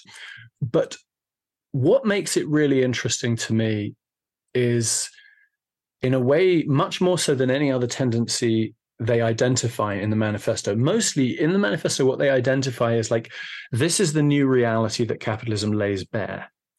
When they're talking about the family, particularly the bourgeois family, they actually do something different. And what they do is they say, we are now in an era of systemic hypocrisy. We're in an era in which the claims that are made are systematically broken at every point. Uh, you know that you, you you make a claim about you know fidelity and monogamy and so on, and then you have widespread prostitution and bed hopping. They they have this thing about the bourgeoisie, you know, jumping into bed with each other's wives and so on and so forth. Um, and yes, partly what they're doing is trolling, sure, but they're actually, I think, doing something really interesting, and they don't flesh this out. But I think I th- I think one of the things this does is get at the way ideology works. There's there's a there's something that Denise Riley says, which is really fantastic. Where I, I don't have the quote exactly to hand, but she says like it's really ridiculous this is in her book the war in the nursery she says like it doesn't make any sense to think that a, an ideology only has effect if it is believed like th- this just doesn't work. That's not how it works at all. And what they're saying in this bit, I think, is that like, as opposed to elsewhere where we're saying these are the ideas you propagate and this is what they do. Here they're saying these are the ideas you propagate. You break them systematically to understand what this means in terms of the dynamic of society, we can't focus on one or the other. We have to focus on it's not enough to just say, oh, well, they're all liars and hypocrites. The point is, it's important that this system puts out these ideas and then systematically breaks them. now, for myself, I would relate this to a whole variety of other stuff under under bourgeois society, which is the kind of putting forward of certain liberal ideas which capitalism itself cannot deliver on. But here, what they're essentially saying is, you know, in a in a more direct way, is that like these kind of moralist, sanctimonious ideas of like essentially kind of a misogynist view of, of, of the purity of womanhood and the family and so on, you purport to believe them and not only are those ideas, you know, questionable in themselves, but actually the system itself undermines them at every turn. So it puts forward something baleful and then undermines it in a baleful way.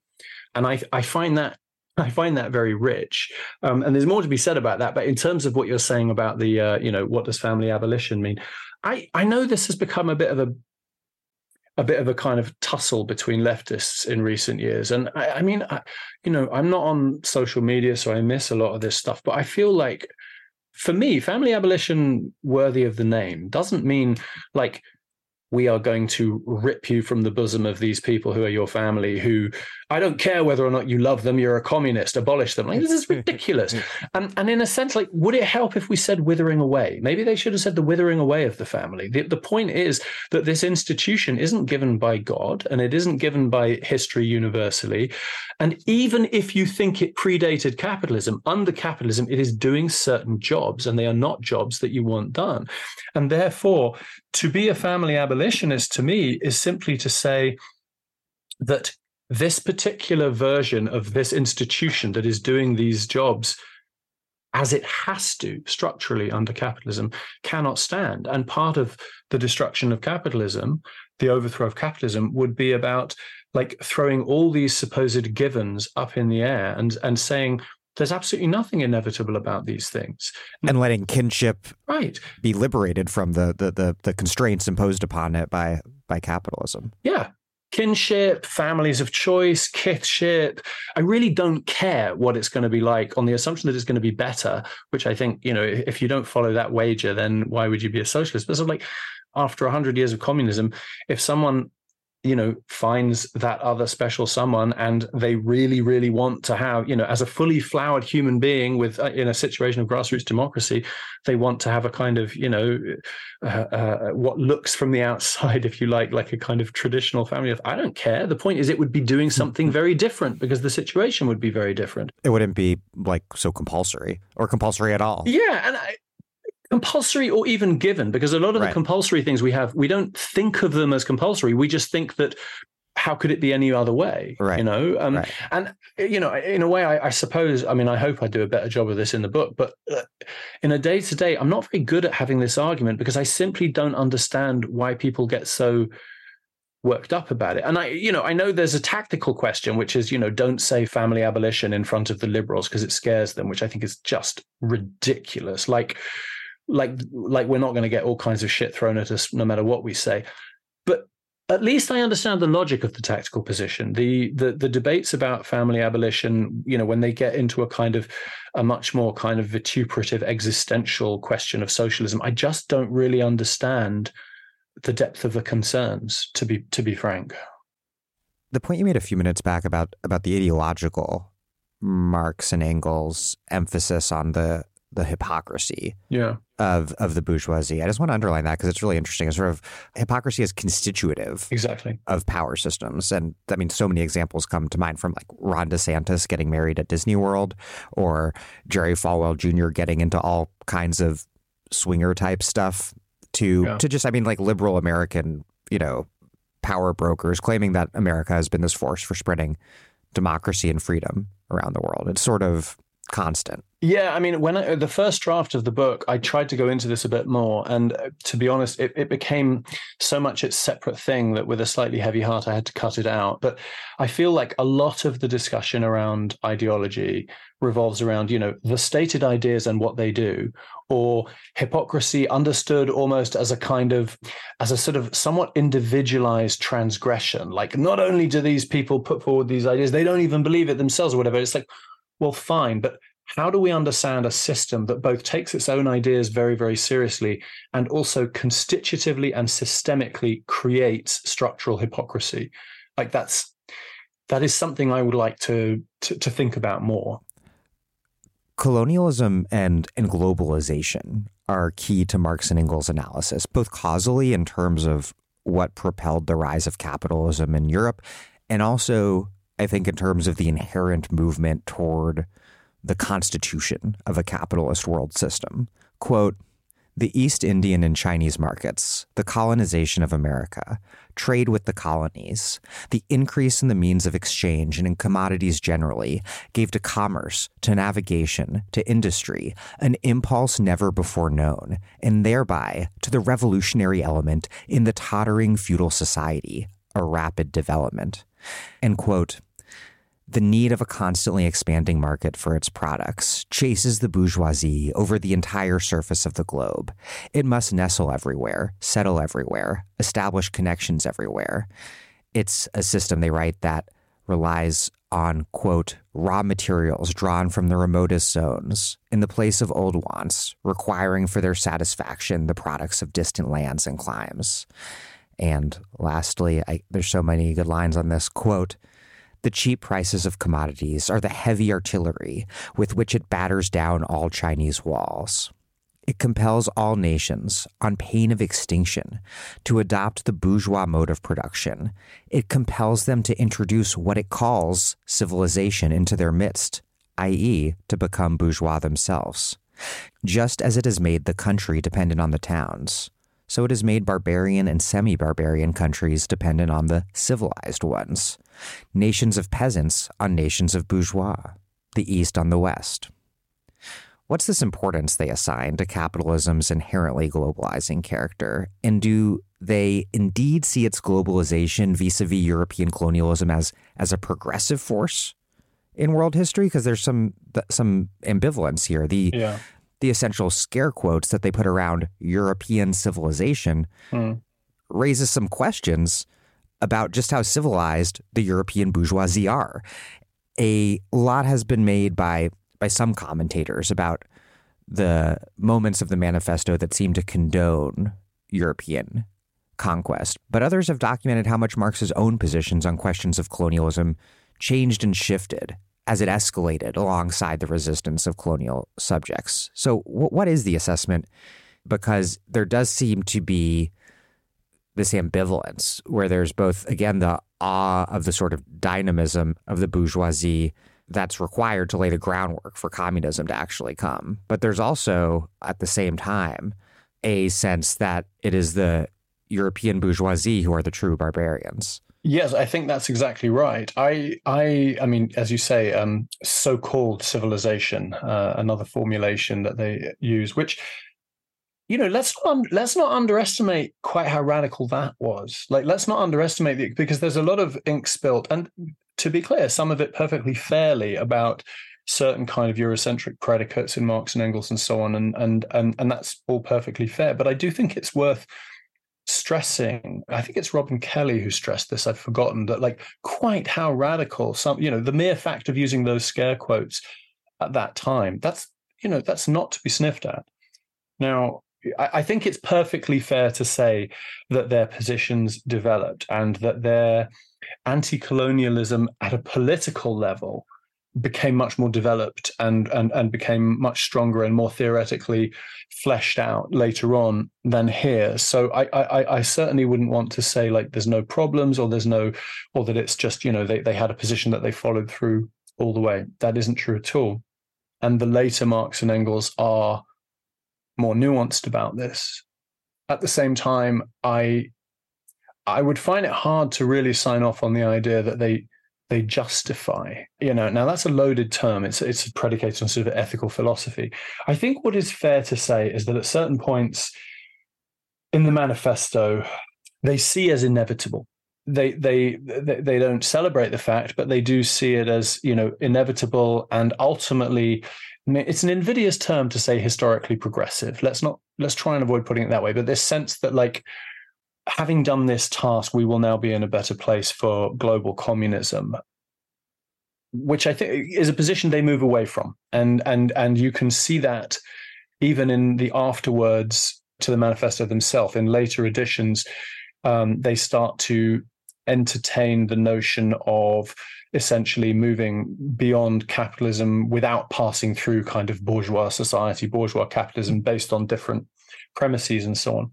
But even early on, that sense of inevitability isn't a celebration, and they are never less than clear faced about the the brutality of what's going on here. So even if at certain moments there may be a kind of heavy heart sense that this is this is simply something that is going to is going to happen and we have to get through it so that we can get to a better world.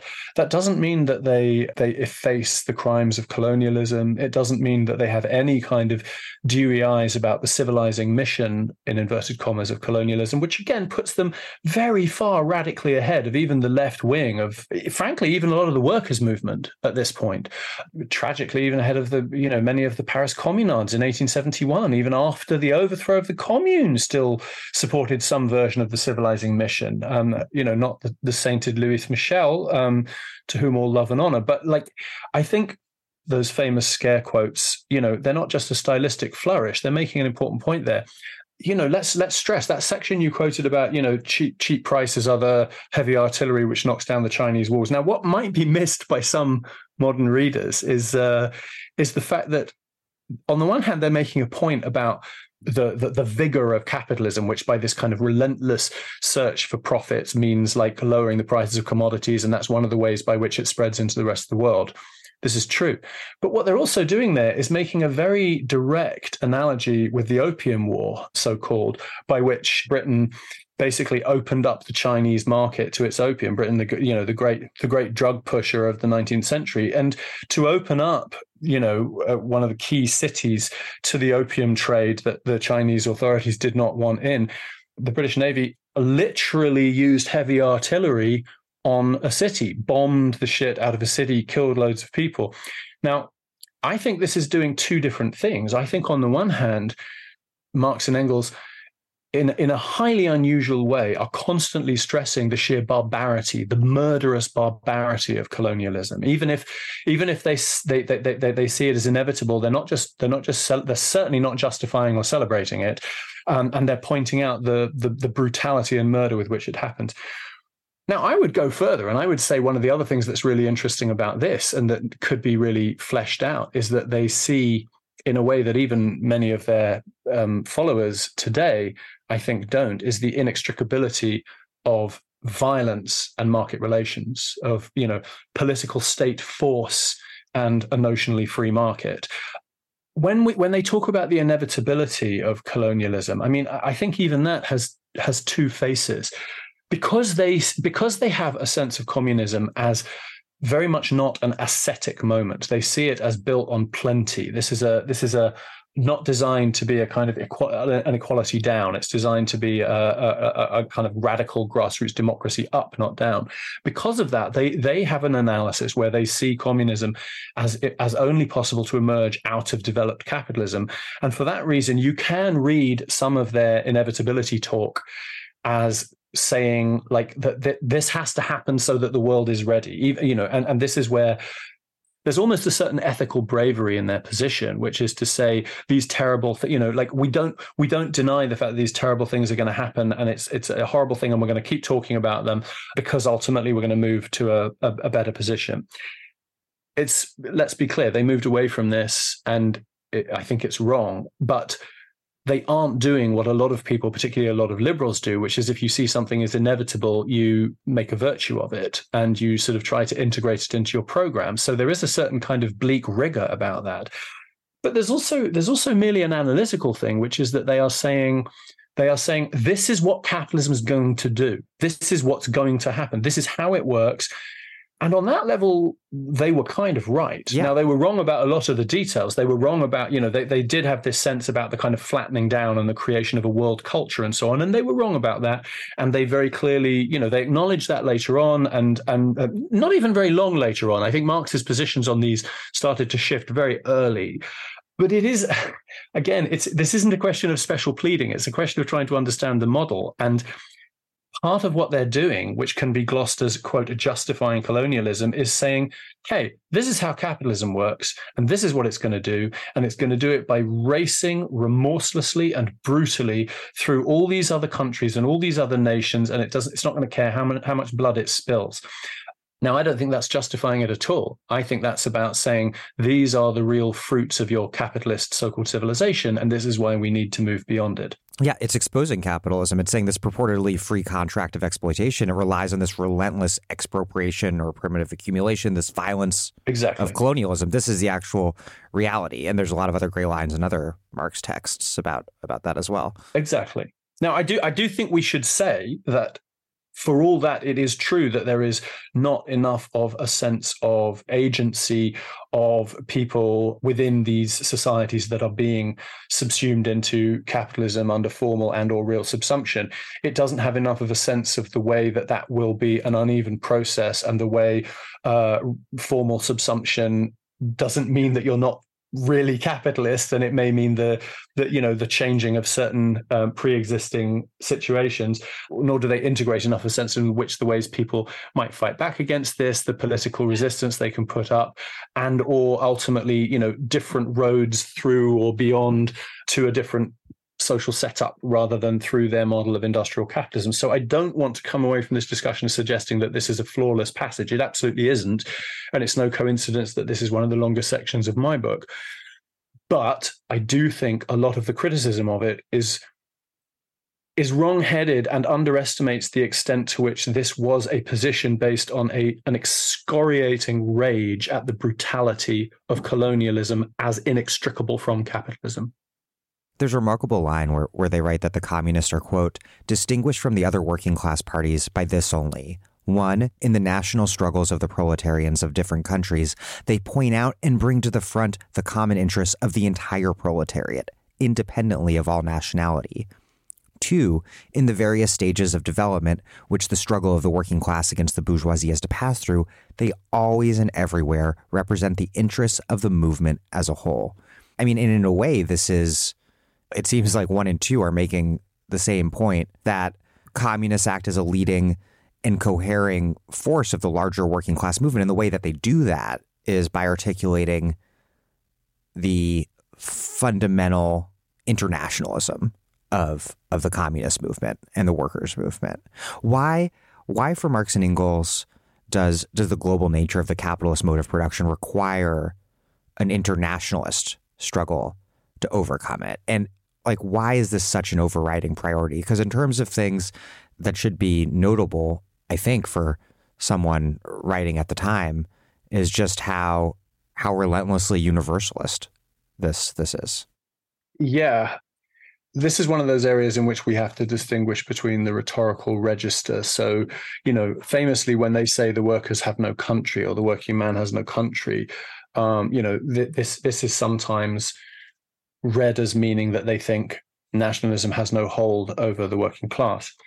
Now, I, I, I follow Hal Draper, who rather says that actually what this is is this is a kind of stern instruction to the working class activist, right? And is saying, you know, stop identifying with your nation state, stop identifying with your country. This is not your friend, you know. Or like they say at the end, workers of all countries unite. Yeah, absolutely. And you know, I mean, there is a very simple sense in which they see uh, communism and and and the revolution as necessarily international, which is that they they they also see capitalism that way, and they, you know, one of the things that they are you know that they stress almost from the word go is the, the the dynamism of capital is not only internal it's external. It spreads throughout the globe. It goes everywhere because of this kind of this dynamic of uh, of maximization and exploitation. Now i think there's partly an ethical injunction here which is you know what's the point of having a an incompletely liberated world? But I think you know at a kind of more sort of systemically necessary level this is this is a question about their analysis of the fact that they don't deny that national economies exist but that they are inextricable from a global system and that that global system is going to be predicated on these class relations and this this accumulation that has been identified and that therefore you're not actually talking about a self-contained economic mode of production, a self-contained economic and class system anywhere in any one place that doesn't extend into all the other places. So that doesn't mean that everything has to happen everywhere all at once um, to you know to riff off the film. But what it does mean is that you know what we if we're if what we're talking here is about a systemic transformation which is absolutely what they're talking about you are necessarily talking about a systemic transformation everywhere because these things are all interrelated and the, the system itself is international. So the rupture with that system also has to be international and has to be has to be total. Let's turn to marx and engels theory of the capitalist state. Quote the executive of the modern state is but a committee for managing the common affairs of the whole bourgeoisie what are they arguing here about the connection between the economic revolution of industrial capitalism and the political revolution of liberalism and is their assertion that the state merely reflects bourgeois interests. This, this of course, would prove to be the object of considerable debate in Marxist theory and, and remains so today. It does remain so. I, I, I can attest from the, um, well, as if I needed it, but from the somewhat testy, not exactly fan mail I've I've received from um, from some quarters about my my deviations from certain classical positions. Um, I think again, this document is it is what it is. This is a this is a this is a polemical uh, and performative utterance, and to the extent that what they are saying is, you know, that the the capitalist state is about the replication of capital and the replication of capital accumulation, and that is pushed by and in the service of the bourgeoisie who war among themselves but are all committed to this question of accumulation you can certainly understand what they're gesturing at as opposed and i think this is important to those people you know that formulation can't be considered in opposition to those people who might have had a desire to like turn to the state to request reforms to make things better, to sand the rough edges of capitalism, or even do something more kind of fundamental. And what they're, you know, what they're partly saying is it will never do that because that's not what it's for. Now, the formulation also lends itself to a rather reductive and kind of conspiratorial reading of like you know sort of a smoke filled room where a certain group of people decide on you know a line in in a very very reductive way to maximize their profits. Now the moment you say that, you have to bear in mind that exactly happens a lot of the time. Like there are plenty of smoke filled rooms in which conspiracies of capitalists get together to decide, like a committee, their interests and what laws they should they should be. So even that parodic vision is hardly without some traction today. But there are also other modes. There are also other modes of the state, and I think that you know it, it's very important to to to stress that you know the the bourgeoisie not only do they not agree on everything, they are always fundamentally at war with each other. And Marx and Engels are very clear about this. So, what can a committee for the for their interests mean, given that they're constantly at war? It, it, it's always going to, you know, there's always going to be some who are more pro whatever comes out than others all it can really mean at some level is a kind of a situation to maintain the conditions for the replication of capital. But I'm also not convinced, you know, I, I, think that to sort of say that once you've nailed that, you've really got down to the fundamental secret of the state and there's not much left to be said, bar the details, is just uh, not very helpful. To the extent that one wants to criticize Marx and Engels' model and say, well, actually, you can, you know, you can use the state to sort of reform or even get rid of capitalism. I think this is, I, I really have no, I, I don't agree with that. I think, and, and that's that sense in which that very simple statement I can still see some traction for because in the final instance, if you like, in the last analysis, it is I, I, do think that the actually existing state under capitalism is indeed inextricable from capitalism itself, and that does ultimately mean bourgeois in- interests. Interestingly, though, Marx and Engels do in the manifesto put forward a minimum program, what one might call, you know, maybe uh, sloppily and retroactively, but non-reformist reforms. Yeah, transitional program. Yeah, uh, including the quote concentrating means of communication and transportation in the hands of the state, or uh, quote a heavily progressive or graduated income tax. Yeah. Given that communism is in some ways presented as this fundamentally ruptural program that will not only be a rupture with capitalism, but with all hitherto known modes of production, because it will be the first ever to not have one group oppressing another. What do you make of, of, of that existing alongside in the manifesto, these things that look like reforms? It would be the first ever beyond certain kind of non-class hunter-gatherer societies. Right, right, yeah. right. Um, one of the things that's interesting about Marx and Engels' minimum program is quite how minimal it is. In some, I mean, some of the uh, some of the propositions are incredibly mild um, and really startling.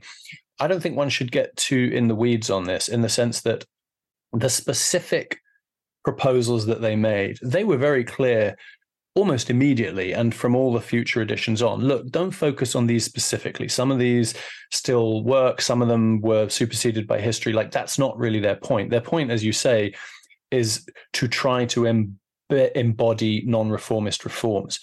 By which one means reforms that can be undertaken under the existing situation of capitalism, but that in their logic push so far against the defining logic of capitalism, the defining dynamics of capitalism, that they end up kind of opening up a space and creating a kind of fissure, which make it more likely that further and more radical demands and movements will will push through. So it's kind of a reform in capitalism to weaken capitalism itself.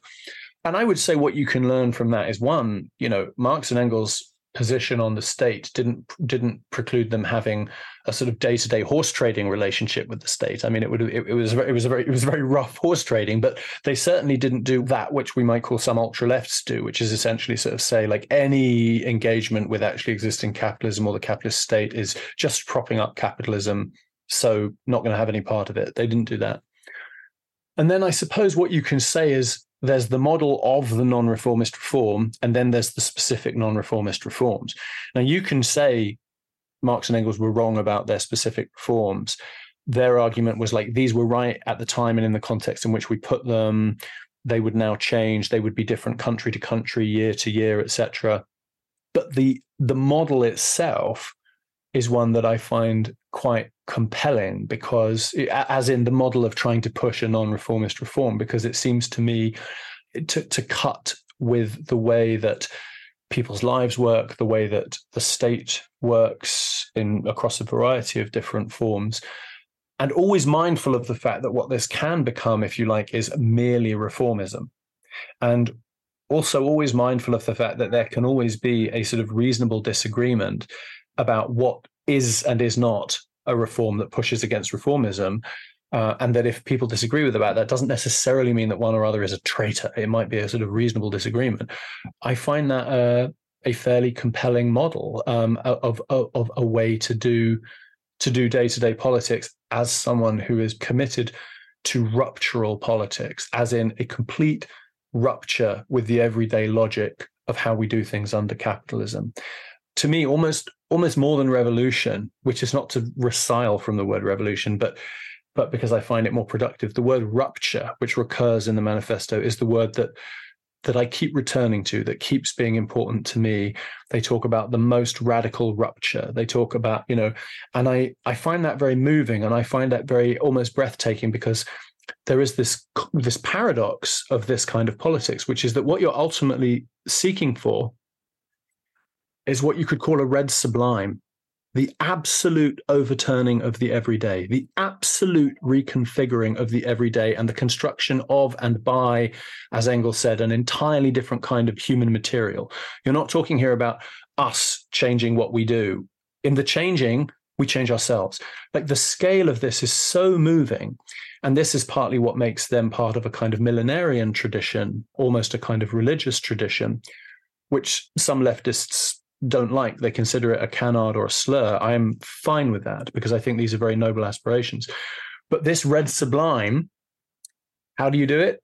Progressive income tax. You know, I mean, talk about bathos, talk about underwhelming, you know, and that, if you like, is the lived reality. But it feels real. It, it feels real as someone who does political organizing. Exactly. That's what I exactly. this is like like what it is to be a to be a revolutionary socialist, to be a communist, is to spend your life in this kind of occasionally joyful, mostly melancholy oscillation between like these like ecstatic senses of alterity and potentiality and the most tedious day-to-day minutiae of like, you know, drab little reforms because there's no other way to do it. So I find it funny and I find it sweet and I find it poignant and I find it moving and I find it convincing. Let's talk about what communism would, would look like, which which Marx and Engels are famously rather vague about. Quote, in the place of old bourgeois society, with its classes and class antagonisms, we shall have an association in which the free development of each is the condition for the free development of all. Is this where we see a move from Marx and Engels, the the cold blooded analysts of history, to just a fundamentally ethical position? Well, um, Marx and Engels, throughout the manifesto and indeed beyond, are fairly adamant that they don't have an ethics. This is not an ethical position. They don't now, and as you'll know, you read the book. I think they're wrong about that. I think mm-hmm. I think they absolutely do have an ethical position. Normative claims are being made. right. And it's not only an ethical position. And also, there's absolutely nothing wrong with having an ethical position. Normative claims should be made, you know, is can indeed uh, imply ought under certain circumstances and so on. So, you know, so on in terms of like the actual question of to what extent this is an ethics, I, I think it is, and I think that in their eagerness to to differentiate themselves from, if you like, moralistic socialism, they somewhat bent the stick too far and sort of said, you know, there's no such thing as morals, you know, and you know, and also there's an edge lord thing. They're like, mm-hmm. you know, you keep talking about ethics, man. We don't care about ethics. And it's like, okay, all right, calm down. Um, but so I think they do have an ethics, and I think you're absolutely right. It is not an ethics of equality. That's not what concerns them. It's not what it is. Is an ethics of liberation. It's an ethics of full human freedom. So equality is in the service of that rather than the other way around and so yes, that, so so so their ethics of a horizon is an ethics of a liberated humanity, which comes with a set of concomitant claims. We are not liberated people. I agree with them. It is not impossible that we could be liberated. I agree with them, which doesn't mean that everything is therefore fine and perfect. No one is saying that. And that it would be better to be liberated than not be liberated. In terms of what that means for a vision of communism, I'm going to follow Marx and Engels and refuse to speculate. And the thing, well, actually, it should be said, Engels got a bit agitated with Marx and he asked him to spell out a couple of times. He was like, I really wish you would describe communism more because people keep asking for it. And Marx wouldn't do it. And he, you know, famously said he wouldn't, you know, uh, preempt the cookbooks of the future. For me, and I, I, I am well aware that there are people who I, I, would stand in comradeship with who really disagree with me on this, and I'm that's fine. This is a legitimate debate. For me, I have no problem with like speculating. I have no problem with like dreams of what might be nice, of what one would like, and so on. But I do have a an analytical problem with extrapolating that into not even just blueprints, but kind of trying to formulate how it might work. And the reason for that is not out of a kind of cowardly evasion it's it's to do with what I was saying before. It's to do with the red sublime. You know, by which I mean, you know, our whole minds are are, are constructed in the context of the reality we live in. We are creatures of racial capitalism, whether we oppose it or not. That's not the point. The point is our structures of opposition, our structures of feeling are all predicated on it.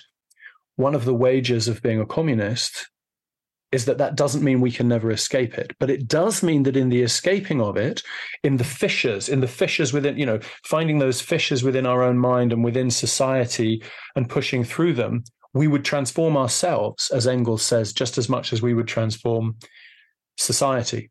And we would become material capable of living in a liberated world. We it would be the process of liberating ourselves that would make us fit to live in the world for liberated people that we would make. And what that means is that it is literally impossible for us to really, really imagine communism, not because of uh, some kind of fiat of God or something, but from a very simple point of social psychology, which is that it is beyond our ken.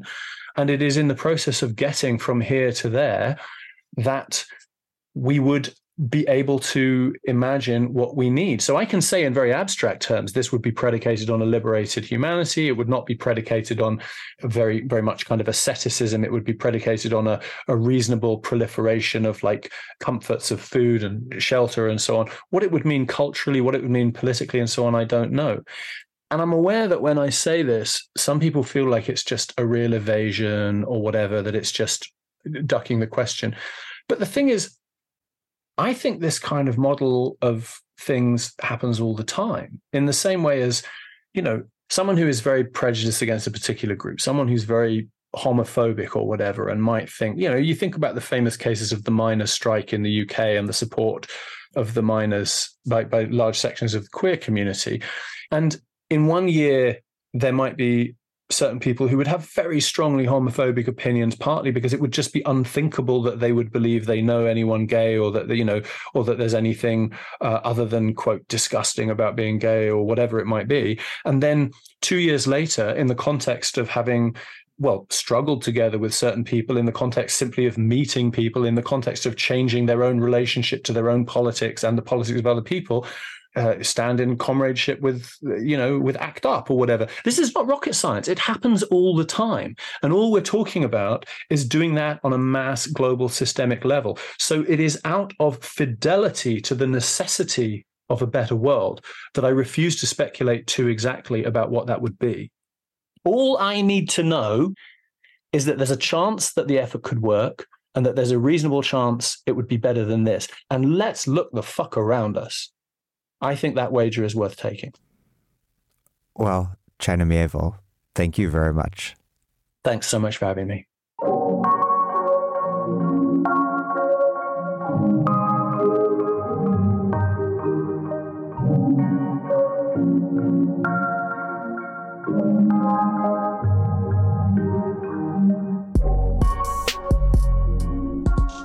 China Miéville is a best selling writer of fiction and nonfiction, and a founding editor of the journal Salvage.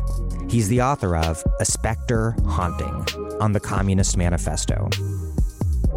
Thank you for listening to The Dig from Jacobin Magazine. As Marx once said, after reminding workers of the world to unite, while other podcasts have only interpreted the world in various ways, our point is to change it.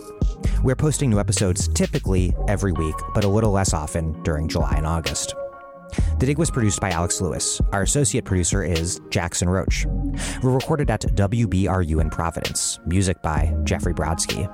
Our communications coordinators are Tamuz Frankel and Sylvia Atwood. Our senior advisors are Thea Riofrancos and Ben Mabie.